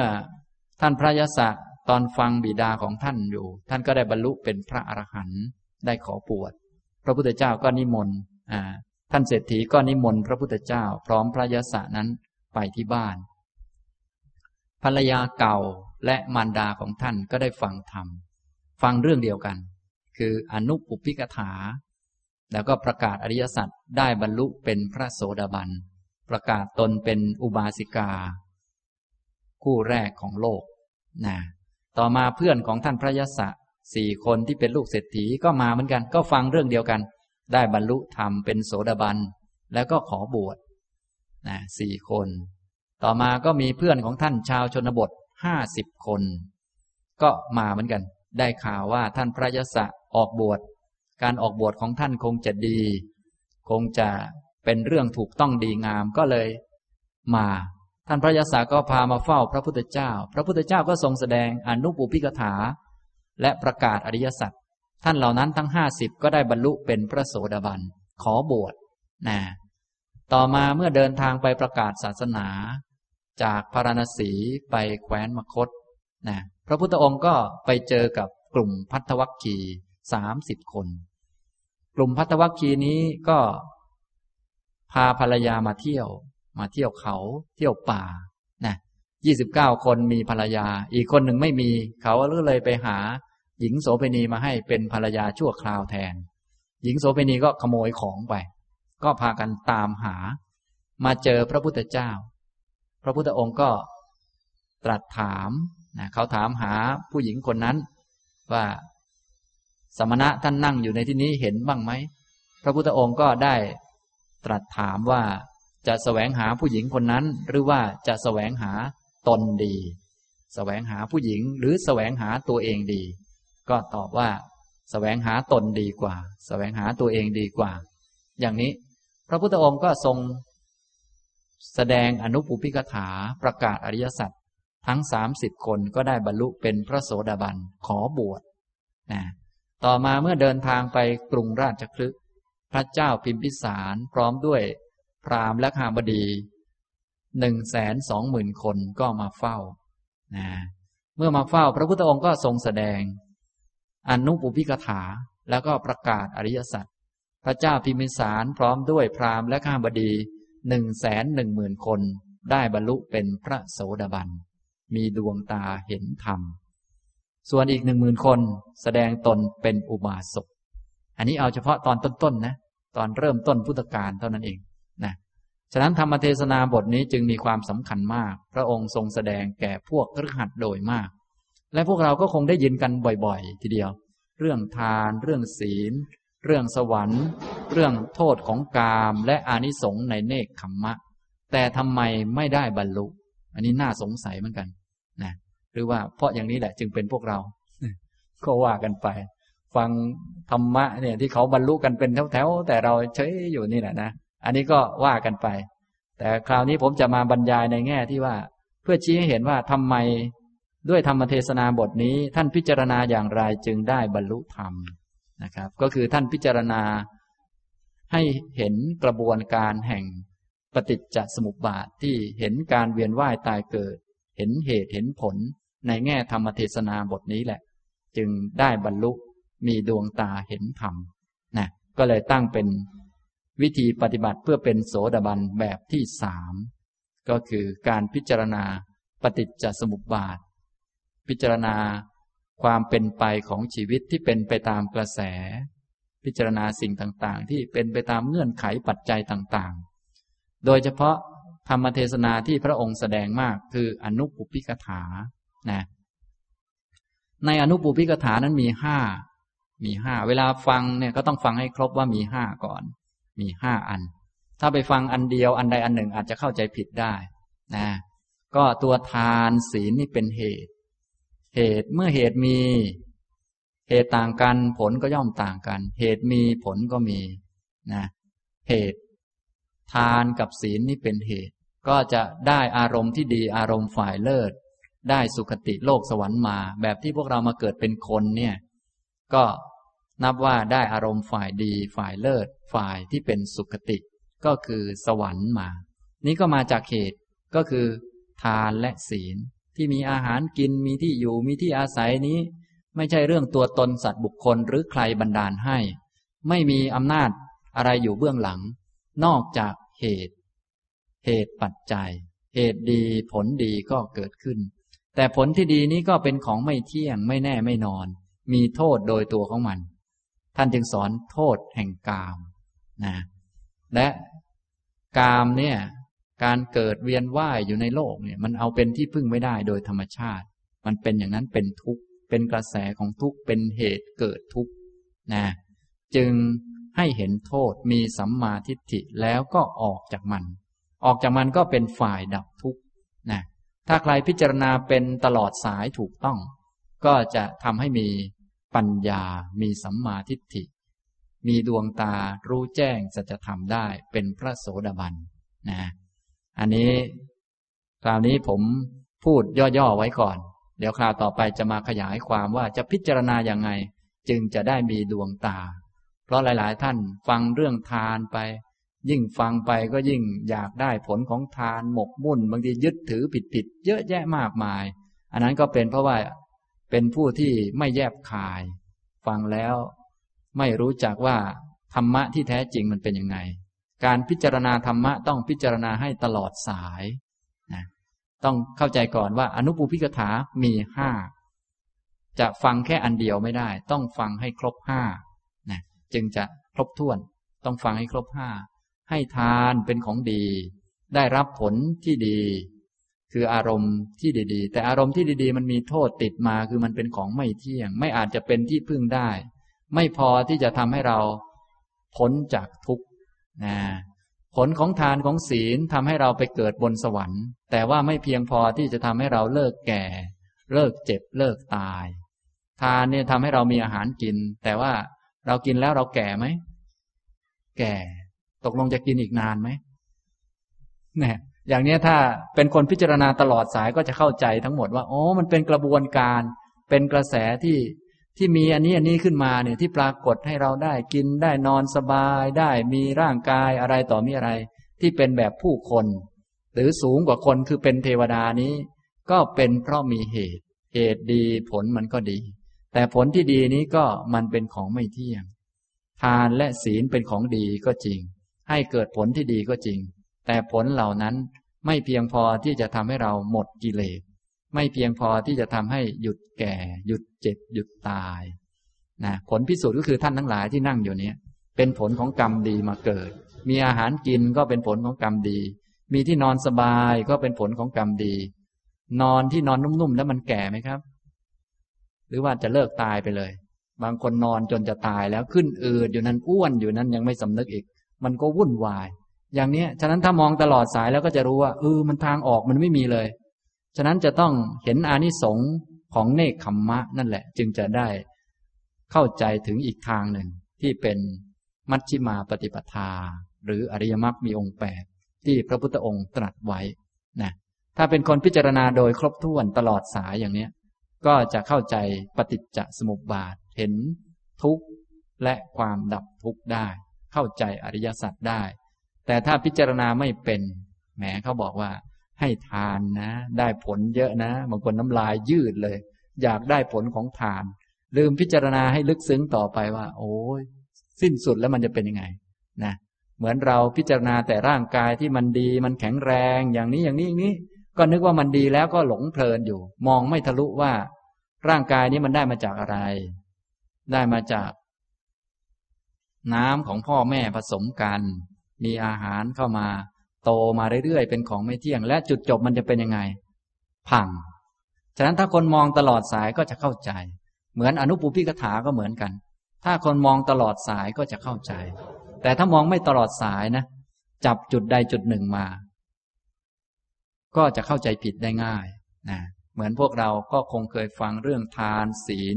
เรื่องสวรรค์มานาน บางท่านก็ฟังเรื่องสวรรค์จนอยากไปสวรรค์แล้ว ฟังเรื่องสวรรค์ว่ามีอายุเท่านั้นเท่านี้ ท่านต้องการบอกว่า สวรรค์นั้นมันมีอายุจำกัดเท่านั้นเท่านี้ มันเกิดแล้วมันก็ตายเหมือนกัน แต่เราก็ฟังดู อู้ สวรรค์อายุยืนเนาะเราก็อยากจะไปบ้าง แต่จริง ๆ ที่ท่านแสดงว่ามันมีอายุเท่านั้น เพราะแสดงว่ามันไม่เที่ยง ถึงไปอยู่มันก็ตายอยู่ดี แต่พวกเราก็เข้าใจเพี้ยนไป เพราะมองไม่ตลอดนั่นเอง ไม่มองตลอดถึงโทษแห่งกาม ไม่มองตลอดถึงอานิสงส์ของเนคขมมะ มันก็มองไม่ทะลุปลุกโลง เหมือนมองแต่ร่างกายมันแข็งแรง ก็มองไม่ทะลุว่า เดี๋ยวสักหน่อยมันจะไม่แข็งแรง อย่างนี้นั่นแหละคล้ายกันเลยนะครับ อันนี้พูดเกริ่นให้ฟังก่อนว่า ธรรมเทศนาบทนี้มีผู้บรรลุเยอะ ต่อไปท่านทั้งหลายได้ฟังได้ทำบุญสุนทานต่างๆ ก็จะได้เอามาเป็นเครื่องพิจารณาว่าโอ้ให้ทานเนี้ยได้รับผลที่ดีนะ แต่ผลที่ดีก็ไม่พอจะทำให้หมดกิเลส ที่จะหมดกิเลสได้ก็ต้องอริยมรรคเท่านั้นนะ ฉะนั้นการให้ทานก็เพื่อขัดเกลากิเลสเพื่อเป็นบารมีดันให้ถึงอริยมรรคแค่นี้ก็จะเป็นทางไปนิพพานได้ จิตก็จะยังลงสู่อริยมรรคแหละอย่างนี้นะครับ ฉะนั้นถ้าคนทำเป็นพิจารณาตลอดสายให้เป็นเนี่ย คุณงามความดีที่เราทำทั้งหลาย แม้แต่การฟังธรรมรักษาศีลให้ทานเบื้องต้น ก็จะทำเพื่อเป็นบารมี ให้เป็นเครื่องดันให้ถึงอริยมรรคไม่ได้ต้องการผลของทานเลย เพราะว่ารู้ว่าทานนี้ให้ไปได้รับผลดีก็จริง แต่เป็นของไม่เที่ยงนะอย่างนี้ฟังธรรมก็ดีอะไรก็ดี ไม่ได้ต้องการบุญอะไรอย่างนี้เลย เพราะรู้ว่าถึงได้บุญเยอะก็จริง แต่กิเลสไม่หมด การฟังจึงเป็นปัจจัยพื้นฐานให้เกิดความรู้เข้าใจจะได้จดจำข้อธรรมะไว้เอามาใช้ขัดกิเลส เนี่ยมันก็จะเป็นทางไปเรื่อยเนี่ยอย่างนี้นะครับ อันนี้เรียกว่าการรู้จักพิจารณาในแง่เป็นกระบวนการตลอดสาย หรือเรียกเป็นภาษาธรรมะก็คือ ปฏิจจสมุปบาทนะครับ การพิจารณาแบบปฏิจจสมุปบาทนี้จะหยิบข้อธรรมอันใดมาพิจารณาก็ได้ เดี๋ยวในคราวต่อไปจะบอกวิธีพิจารณา อนุปุพิกถาให้เป็นปฏิจจสมุปบาทนะท่านก็จะเข้าใจกระบวนการทั้งหมด แล้วก็จะทำให้อย่างลงสู่อริยมรรคเหมือนที่ท่านทั้งหลายได้ บรรลุกันมาตามปรากฏในพระไตรปิฎกมีเยอะแยะ ส่วนพวกเราทำไมฟังอันเดียวกัน ยังยึดอยู่อะไรอยู่ อันนี้ก็เนื่องจากพวกเรายังผิดอยู่นั่นแหละ จึงต้องรู้จักให้ดีฟังให้แม่นๆแล้วก็จะได้ไปปฏิบัติให้ถูกต่อไปนะครับ เอาละวันนี้ผมบรรยายมาเกี่ยวกับวิธีปฏิบัติเพื่อเป็นโสดาบันนะตอนนี้พูดมาสามข้อด้วยกัน อันที่หนึ่งก็คือมีปัญญารู้เห็นธรรมสองยอมรับกฎไตรลักษณ์ และสามพิจารณา กระแสปฏิจจสมุปบาท หยิบข้อธรรมอันใดขึ้นมาก็ได้ แต่ต้องพิจารณาให้เป็นกระแสตลอดสาย จิตจะอย่างลงสู่อริยมรรคได้ อย่างนี้นะครับ โดยข้อธรรมที่ผมยกมาเป็นตัวอย่าง ก็คืออนุปุพิกถา เดี๋ยวถ้ามีโอกาสจะยกข้อธรรมอื่นมาด้วยนะคราวนี้ยกมาแต่ยังไม่ได้ขยายความมากนักอ่านให้ฟังแล้วก็บอกหัวข้อไว้ก่อนนะครับนะยังมีเวลาเหลือเล็กน้อย เราก็จะฝึกสติกันสักนิดหนึ่งนะการฝึกสติก็อย่างที่ผมได้กล่าว คือเราฝึกนี้ก็เพื่อให้จิตมาอยู่กับตัวตั้งมั่นดี เพราะถ้าจิตไม่อยู่กับตัวออกไปข้างนอก มันจะเกิดความยินดียินร้ายกิเลสจะเข้ามา ให้มีสติอยู่กับตัวต่อเนื่อง พอต่อเนื่องมันก็เป็นสมาธิตั้งมั่นดี เป็นสมาธิตั้งมั่นจิตก็มีความพร้อมสำหรับพิจารณาอันนี้จังทุกขังอนัตตารูปนามสิ่งต่างๆ ไม่แน่ไม่นอนก็พิจารณาบ่อยๆ ก็จะยอมรับสัจธรรมความจริงมีดวงตาเห็นธรรมได้นะครับ อย่างนี้ เอาละจะฝึกสติกันสักนิดหนึ่งให้ทุกท่านลุกขึ้นยืนนะครับให้ทุกท่านลุกขึ้นยืน การฝึกให้มีสติเบื้องต้นง่าย ๆ ก็คือเอาจิตกลับมาอยู่ที่กาย ตัวสติก็คือเป็นเครื่องผูกจิตไว้กับกาย เพราะกายเป็นเป้าใหญ่เป็นเป้าที่หนักแน่นนะเนื่องจากจิตของเราเนี่ยมันมีปกติรับรู้อารมณ์ที่เด่น อารมณ์ไหนมันเด่นมันชัด มันก็จะรู้อันนั้นนะครับ ฉะนั้นท่านไหนที่สติยังน้อย ก็อย่าลืมทำกายให้ชัด วิธีทำกายให้ชัดก็คือเราตั้งใจทำขึ้นมา เช่น ลุกขึ้นยืนเนี่ยตั้งใจขึ้น พอตั้งนะพอตั้งใจยืนขึ้น อาการยืนของกายมันก็จะชัด อย่างนี้พอเข้าใจไหมครับ พอชัดจิตมันก็จะมารับรู้กายนะครับ ถ้าท่านไหนที่กายยังไม่ชัดเจนก็ให้ทำความรู้สึกไปที่ฝ่าเท้า เวลาเรายืนอยู่ก็ดีเดินก็ดี น้ำหนักที่ฝ่าเท้านี่ก็จะเป็นจุดที่ชัดมากโดยธรรมชาติ ถ้าตั้งใจไว้ตรงนั้นบ่อยๆ สติก็จะดีขึ้นนะตั้งใจไปที่ฝ่าเท้านะครับ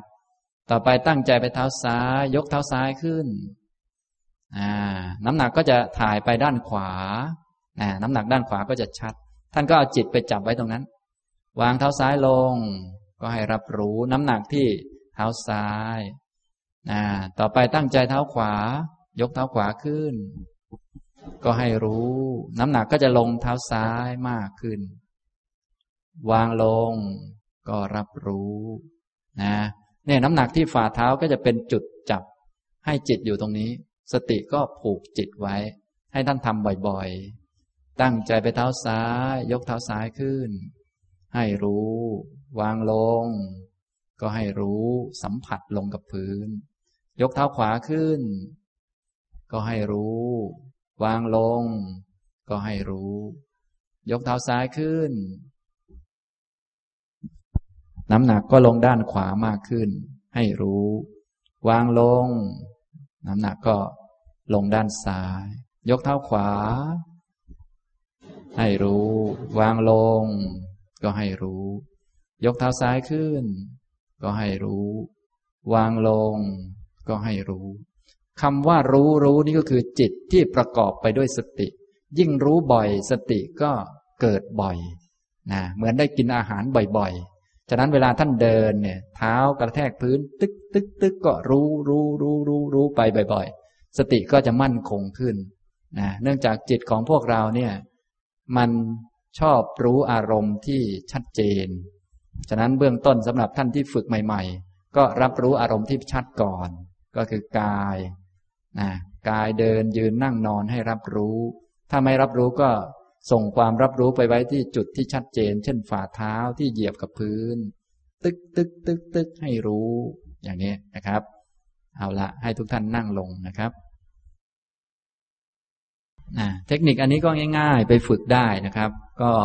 อย่างท่านนั่งลงก้นก็สัมผัสอยู่กับพื้น ก็ทำความรู้ให้จิตรับรู้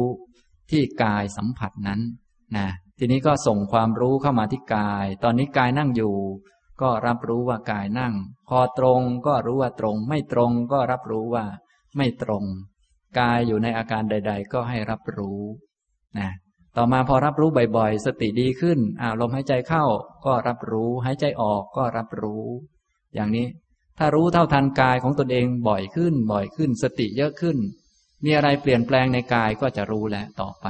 นะก็กายของเรานี้ก็จะเปลี่ยนไปตามจิตพอจิตมันเปลี่ยนเร่าร้อนกายมันก็จะกระวนกระวาย จะหายใจไม่เป็นจังหวะบ้างอะไรบ้างก็จะรับรู้ว่า เออ เนี่ย